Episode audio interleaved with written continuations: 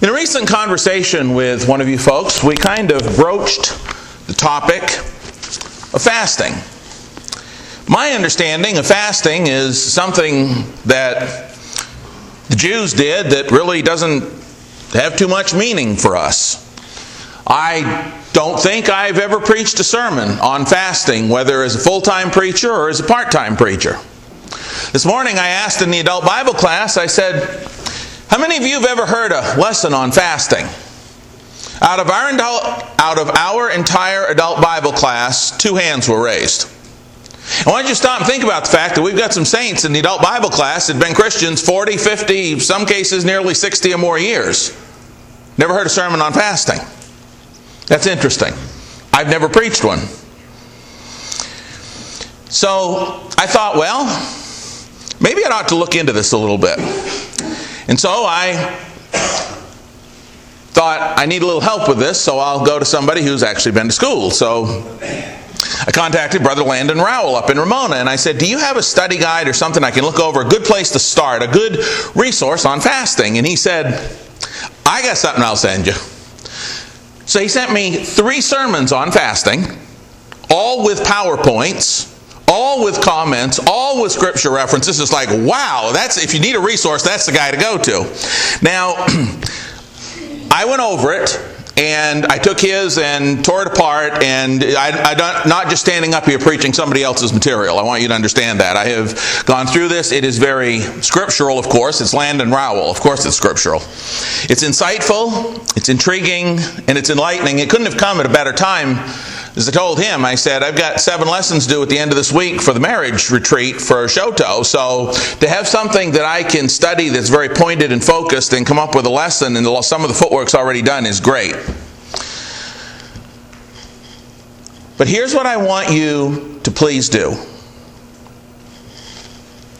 No matter what you may or may not believe on this topic, again, let me ask tonight how many of you have ever heard a sermon or had a Bible class on fasting? Raise your hands. Same ones as this morning, plus one. Three out of all of you that are here tonight. So, whatever you may think or have come to in your own, your own personal study, all I ask is this. No matter what you believe on the topic, take some notes, look at what the scripture says, and think about it. We talked this morning in, in, the sermon about a wise man. A wise man is one who does what? Looks in the Word of God, explores it, tries to understand it better, always seeking knowledge. So I'm going to begin with Landon's notes. I'm going to read you some of his notes and then I'll add my own comments as we go. He said, Today we're going to begin a topic on the study of fasting. This particular subject is one that I have until now done little study on. Yet in the New Testament, now listen to this. Fasting is taught more than repentance and confession. Think about that. Jesus taught on fasting more than he taught on baptism and more than the Lord's Supper. Does that surprise anybody just off top of your head? I saw one person going, does that think about that? Jesus taught more on fasting than baptism and the Lord's Supper. So Landon continues As you can imagine, to my surprise, I realized I must preach on this subject. That does not mean I do so without hesitation for several reasons. First, this is a very emotional and volatile subject. Where's my electronics gone? Is that okay? This is a very emotional and volatile subject. Views usually go to all extremes on the subject of fasting. Secondly, it touches on a subject that is very important to everybody food. now, here's the thing I want to say as we start. This wasn't part of Landon's outline, but it goes with what we've been doing in the Sunday morning adult class in the Sunday morning adult class for months, for months, we have been covering the book of Matthew. You will recall, for those of you who have been in that class, how redundant it has become for me to say The apostles were thinking spirit, uh, physical. Jesus was talking spiritual. You remember that? They, they didn't remember the bread and they thought he was upset because of the bread when he's talking about the leaven. They didn't understand and he's, he's talking to them about the teaching of the Pharisees. And they've always got their minds on food. And Jesus is always trying to teach them something spiritual while they're always thinking about food. They're always putting in the physical while Jesus is trying to teach them something spiritual. If you don't get anything else out of this introduction tonight, understand this. Every time we bring up fasting, people want to joke about losing weight because of food. Food is a part of fasting, but fasting is not about food. Fasting is about something spiritual. If we're going to keep putting it just in the food realm and say, well, I'm, you know, it's just it's about food. No, no, you're missing the point totally. You're missing the point as much as the disciples that we're talking about in Matthew. Fasting is not just about food. Food is an element that is involved with fasting, but that's not the point of fasting. The point of fasting is spiritual. The point of fasting is your faith. The point of fasting, as we're going to see, is something much, much deeper than just food. Get your mind out of just the physical. We're talking about something spiritual. Landon goes, even though it involves food, Landon goes on and says, not only is the subject of fasting emotional and volatile at times, but it is also not traditionally taught. As I mentioned, I'm not sure I have ever preached a good complete study on the subject, and neither have most preachers. As I said, neither have I. According to Landon, one man found in his research there was not a single book published on fasting among our brethren from 1861 through 1954. Think about that. For 93 years, when books were being published, there was not one book amongst Church of Christ authors on the subject of fasting. Yet, when we look at the scriptures, it is full of teachings and people that fasted. Listen to this list, and I don't believe it's all of them. Moses, David, Elijah, Esther, Daniel, Nehemiah, Anna, Jesus, and Paul. And as we'll see when we get into the New Testament, there were churches that fasted too, that aren't in this list. A lot of impressive names in the Chronicles of God in the Bible that fasted. He continued, As I mentioned already, there are more teachings on fasting than repentance and confession. Jesus taught more on it than baptism and the Lord's Supper. So, why has fasting become such a taboo subject to teach, though it is so often mentioned in the Scriptures? First, Fasting has developed a bad reputation due to the practices of the Middle East. Let me say right off the get go here fasting can be abused can be used in ways that the Lord never ten- intended for it to be used. We'll see some of those as this study unfolds. Number two, second reason that fasting has become such a taboo subject to teach. Many have concluded that this was a Jewish custom and not necessary for us today. I was one of those.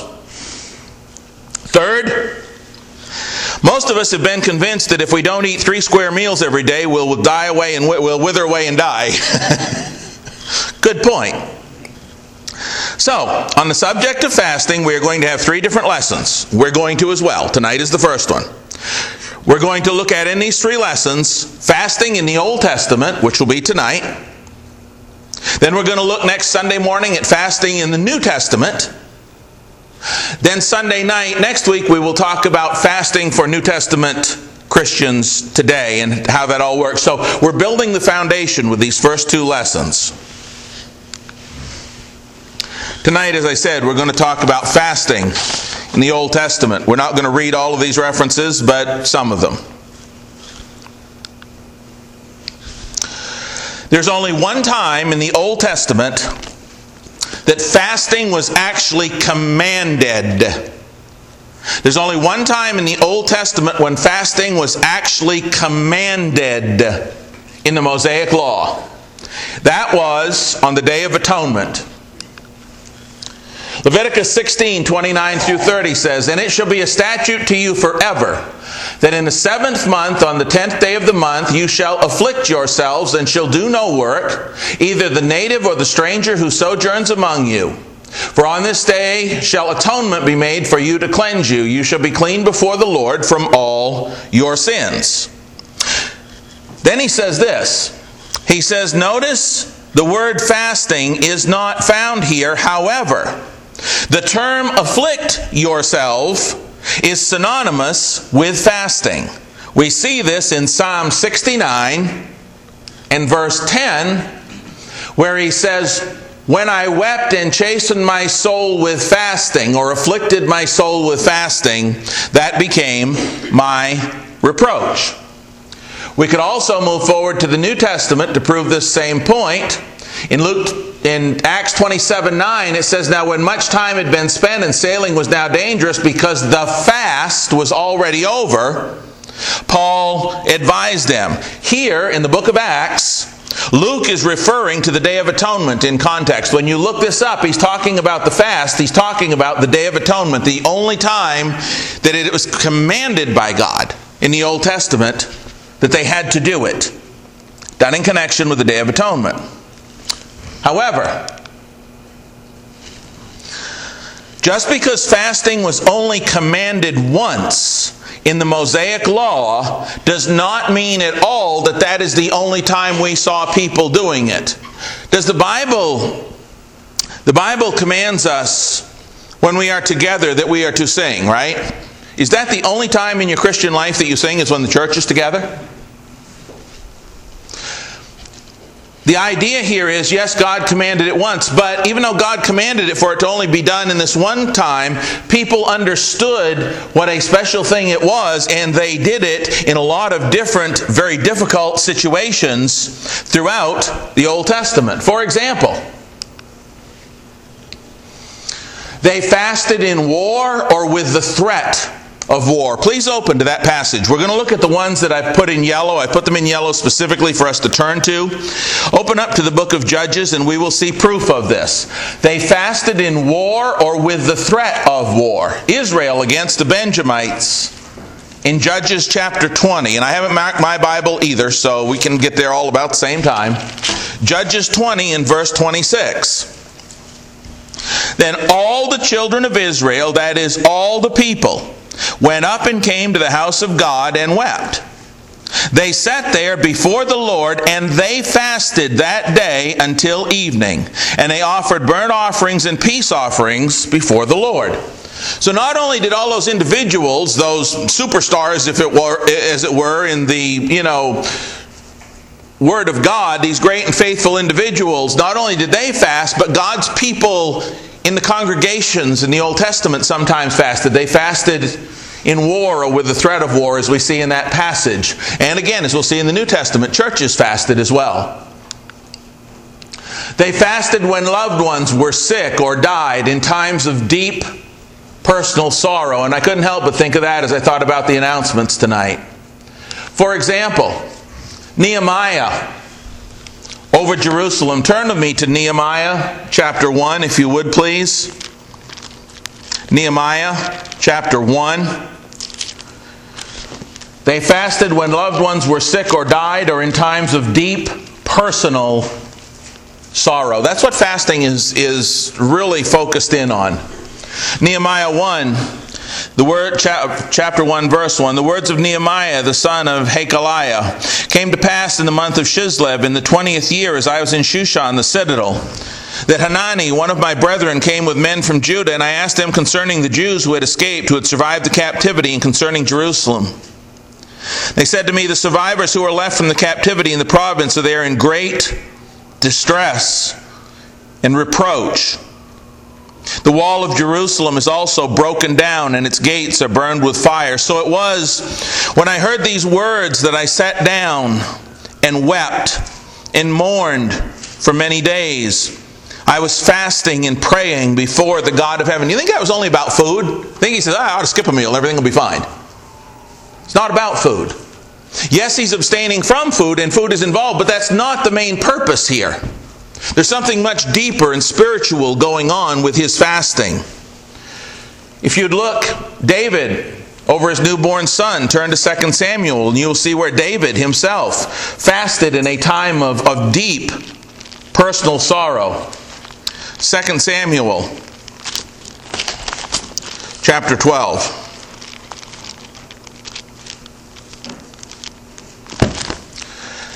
says there beginning at verse 16 David therefore pleaded with God for the child, and David fasted and went in and lay on all night on the ground. So the elders of his house arose and went to him to raise him up from the ground, but he would not, nor did he eat food with them. David is fasting, he's pleading with God.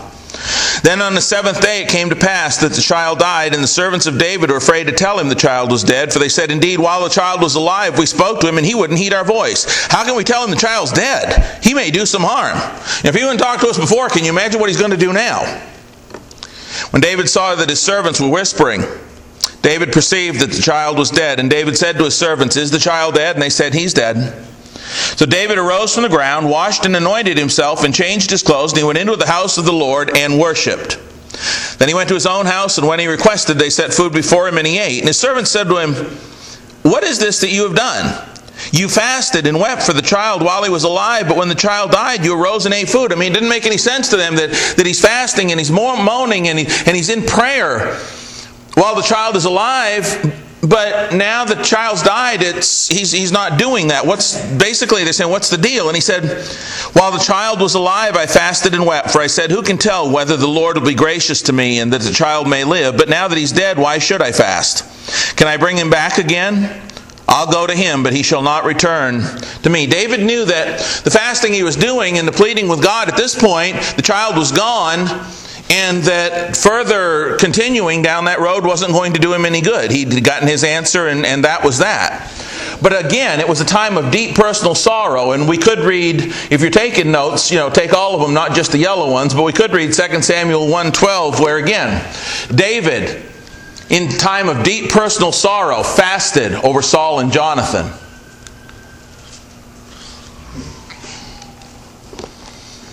And there go the sirens again.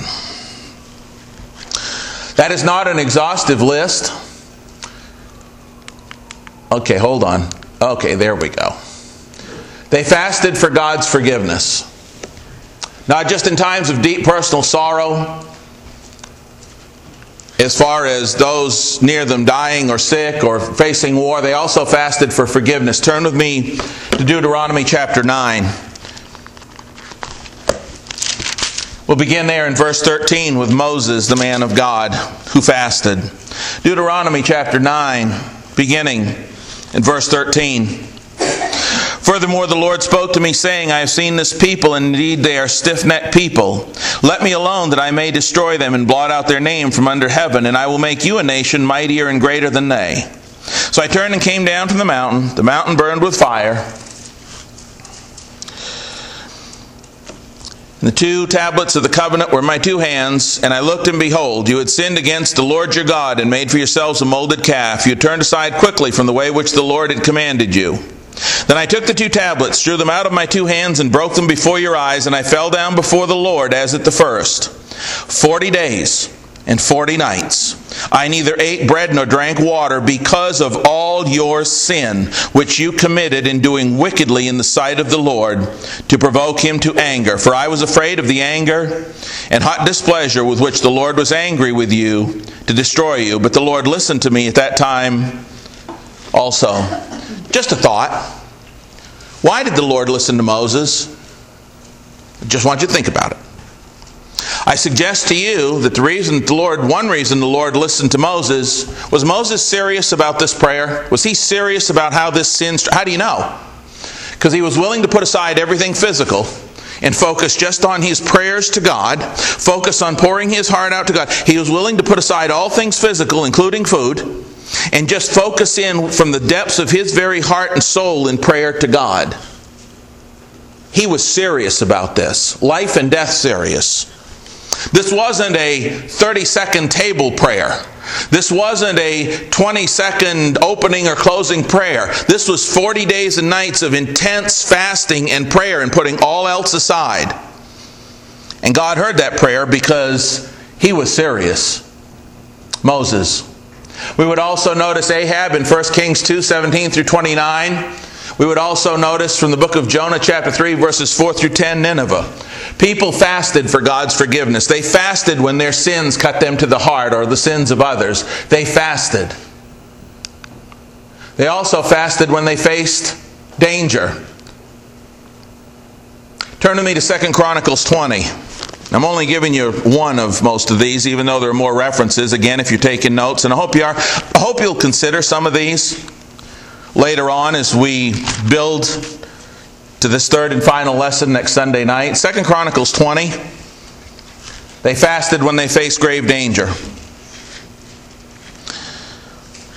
Second Chronicles 20, beginning at verse 1. It happened after this that the people of Moab, with the people of Ammon and others with them besides the Ammonites, came to battle against Jehoshaphat.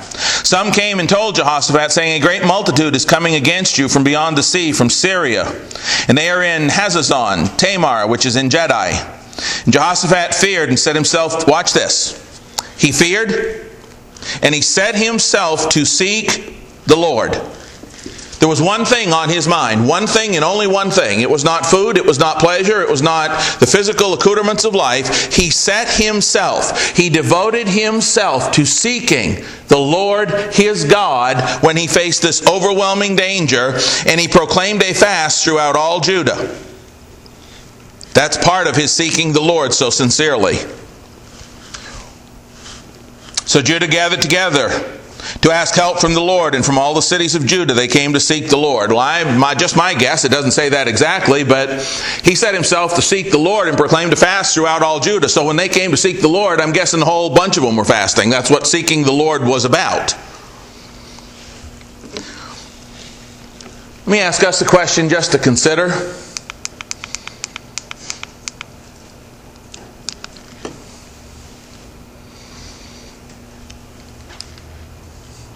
They fasted when loved ones were sick or died in times of deep personal sorrow.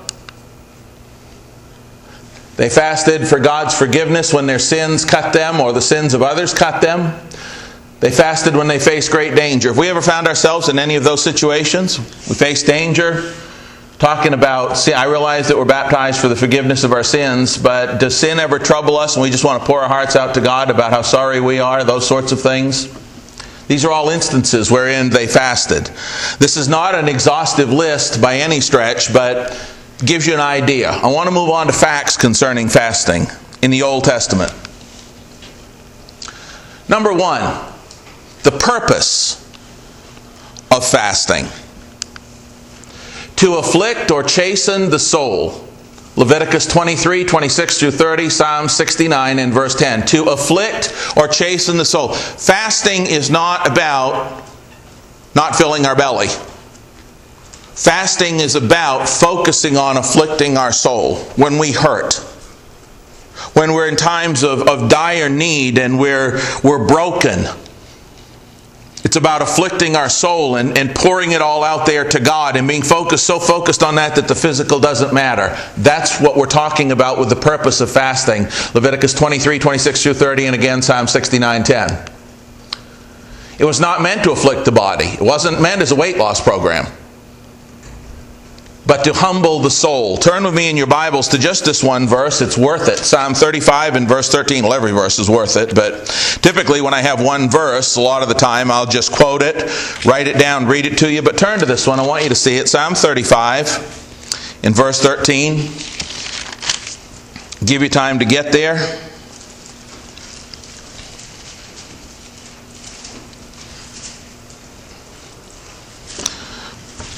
Psalm 35, verse 13, David says about his enemies, But as for me, when they were sick, my clothing was sackcloth. Here's an instance where David is saying his clothing didn't matter, it was just sackcloth, sackcloth and ashes. He was mourning. I humbled myself with fasting. That is key to understanding fasting to humble ourselves totally before God, to just, just break ourselves and pour ourselves out there before God. Nothing physical matters. And my prayer would return to my own heart. Fasting is to humble yourself, it's to humble your soul. The nature of fasting, number two, the nature of fasting. Typically, this was only abstaining from food, not water. Typically. Sometimes it was only certain foods. I'm not going to turn to this passage because of time, as with some of them, but that's why I said be prepared to take notes. If we were to go to Daniel chapter 10, verses 2 and 3, we'd see sometimes fasting was only certain foods. Fasting is not a total cutout of food and water for, you know, 100 years and everything goes. Fasting was, there were different times, instances, time frames, foods. Watch this. Sometimes it was only those certain foods. Sometimes, though, it was an absolute fast. This meant no food or water. Deuteronomy 9 9, which we just saw with Moses, and 1 Kings 19 5 through 8 with Elijah. In those two cases, it was an absolute fast. It was the whole thing. But those two made it through with God's help. The length of fasting, number three. This is interesting because, again, some people think, well, you know, I got to fast for, you know, 40 days and 40 nights. No. No, it's, it's kind, you know how, and I just thought of this, but it's sort of the same thing. You know how the New Testament tells us when it comes to giving, we each one is to decide in their own heart what they are going to give between them and God. You know how it says that in Corinthians? That's how we we don't tithe. It's not a one size fits all. It's not a tenth of everything. As each one has purposed in his own heart, so let him give. For God loves a cheerful giver. Fasting sort of that same thing as well. It depends on the moment and the situation and what you can and can't do, and it, it's a personal thing. Fasting is a is a deeply personal thing, and there are different variations, just like there are different people that put different amounts in the plate, and maybe even the same person will put different amounts in each week. So, the length of fasting, it's not a one size fits all. Typically, it was from sunrise to sunset, typically. We would notice that from Judges chapter 20, verse 26, and 1 Samuel 14, 24 through 26. Typically from sunrise to sunset. But that wasn't the only one. Sometimes it was more than one day. Esther fasted for three days. David fasted for seven. We just read that account. Moses, Elijah, and Jesus, we just referred to Moses and Elijah fasting for 40 days. Now, does that mean that Queen Esther's three day fast was less than half as good as David's because he fasted for seven days? Was this a competition to see how many days they could get under their belt? No, no, it was nothing like that. Her fast was just as spiritual and powerful as, as David's was.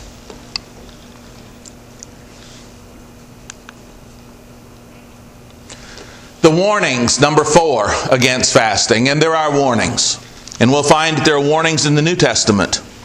There are warnings that go with fasting. Fasting can easily turn into an external show or a ceremonial ritual. Does the Bible, after talking about Jesus washing the disciples' feet in John 13, does Jesus then say, As I have loved you, so also had you ought to love one another? Yes. Should we love one another enough to wash one another's feet? Yes. However, if we turn that into just a ceremonial ritual that we do down front and we go through it all the time and it loses its meaning and all we do is literally wash feet, it becomes nothing but a ceremony or a ritual. That's not what Jesus is talking about. What he's talking about is loving one another enough to get our hands dirty with one another, to serve one another, to humble ourselves with one another. That's what he's talking about. And it becomes nothing but a ritual if we were to just line up on the pew and do it every time like some religions will quote certain prayers over and over and over. It just becomes ritual. Fasting can turn into a ritual, it can turn into an external show. And I will tell you, God does not want fasting to turn into a show. He didn't want it in the Old Testament. And if you read the Sermon on the Mount in Matthew 6, he sure didn't want it in the New Testament, but we'll get to that next week. God vehemently condemns this type of fasting in the Old Testament. The type where it just turns into a show or a ritual that you go through and doesn't change you. Fasting is supposed to be a spiritual experience that humbles you, afflicts your soul, and changes you. Changes your relationship with God for the better, allows you to get closer to Him.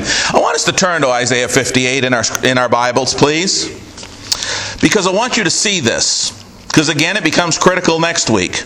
Isaiah 58, please turn there. We're going to have a fairly lengthy reading.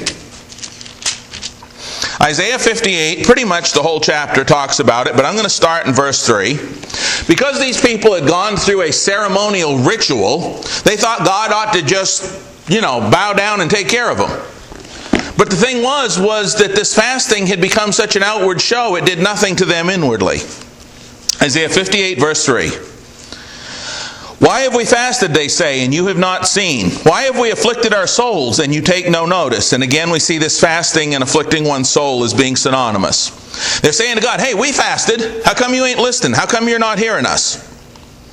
In fact, in the day of your fast, and God's going to tell them why. In fact, in the day of your fast, you find pleasure. You explicit, you, I'm sorry, you exploit all your laborers. Indeed, you fast for strife and debate and to strike with the fist of wickedness. You will not fast as you do this day to make your voice heard on high. Is it a fast that I have chosen? A day for a man to afflict his soul? Is it to bow down his head like a bulrush and spread out sackcloth and ashes? Would you call this a fast and an acceptable day to the Lord? Is this not the fast that I have chosen? To loose the bonds of wickedness, to undo the heavy burdens, to let the oppressed go free, and that you break every yoke? God says, Is not the fast that I have chosen, verse 7, for you to share your bread with the hungry, and that you bring to your house the poor who are cast out? When you see the naked, that you cover him and not hide yourself from your own flesh. Then your light shall break forth like the morning, your healing shall spring forth speedily, and your righteousness shall go before you. The glory of the Lord shall be your rear guard. You'll call then, and the Lord will answer. You shall cry, and he will say, Here I am. If you take away the yoke from your midst, the pointing of your finger, and speaking wickedness, if you extend your soul to the hungry, satisfy the, satisfy the afflicted soul, then your light shall shine, shall dawn in the darkness, and your darkness shall be as the noonday. The Lord will guide you continually and satisfy your soul in drought and strengthen your bones, and you'll be like a watered garden and like a spring of water whose waters do not fail. Those from among you shall build the old waste places and you shall rise up, the fountains of many generations. You'll be called the repairer of the breach, the restorer of streets to dwell in. If you turn away your foot from the Sabbath, from doing your pleasure on my holy day, and call the Sabbath a delight, the holy day of the Lord honorable, and shall honor him, not doing your own ways, not finding your own pleasure, not speaking your own words, then you shall delight yourself in the Lord, and I'll cause you to ride on the high hills of the earth and feed you with the heritage of Jacob your father, for the mouth of the Lord has spoken. These people complained because they had fasted and God hadn't listened. Verse 3. God responded by stating that instead of externally fasting, just simply going without food a while for others to see, he would rather that it humbled them and changed them into being the people he wanted them to be right along. He said to them, I'd rather have you get rid of the bondage of wickedness, let the oppressed go free, share your bread with the hungry, bring the poor into the house, cover the naked, etc. The reason, check this, the reason their fast was not accepted, the reason God said no, is because it was not done with a humble heart of repentance. Write this sentence down. Fasting without true repentance defeats the entire purpose of fasting. Fasting without true repentance defeats the entire purpose of fasting. It's sort of like worship. What did Jesus get after the Pharisees for in Matthew 23? He said, You tithe mint, dill, and cumin, but you've neglected the weightier matters of the law love, justice, and mercy. You come in here with your little checklist and you weigh out your little tithe and your little tenth and you throw it in a plate, and then you go off and live the way you want to. Matthew 23. Jesus, uh, Jesus said, I'm not accepting that. You're not living it, you're just going through a ritual. These people were fasting. Oh, yeah, they were keeping the ritual, but then they were still going out and living the way they wanted to instead of the way God wanted to. Fasting when Moses did it and David did it and others did it when they heard and when their sins afflicted them and bothered them, it changed them. It was a deep spiritual experience to come before God and humble themselves. That's what fasting was about. Just some thoughts there. Hope you go home and study them, take a look at them. Next week we'll look at fasting in the New Testament, and then next Sunday night, fasting for the New Testament Christian. Most of us who are here tonight know God's plan of salvation. We understand that this is what it takes to be a New Testament Christian to know the Word, have faith in Jesus, to be willing to repent and turn to God, to confess Him as Lord, to obey the gospel, and to live a faithful life. We know from the sermon this morning that to be one who is considered wise by God, we need to be wise enough to consider God's word on all things. And so I hope you'll take this lesson tonight and just think about it as we build up, as I said. Tonight, if you have a need to do any of these things, to be baptized into Christ, you need the prayers of the church, or to live a more faithful life, please come forward and make your needs known as we stand and sing.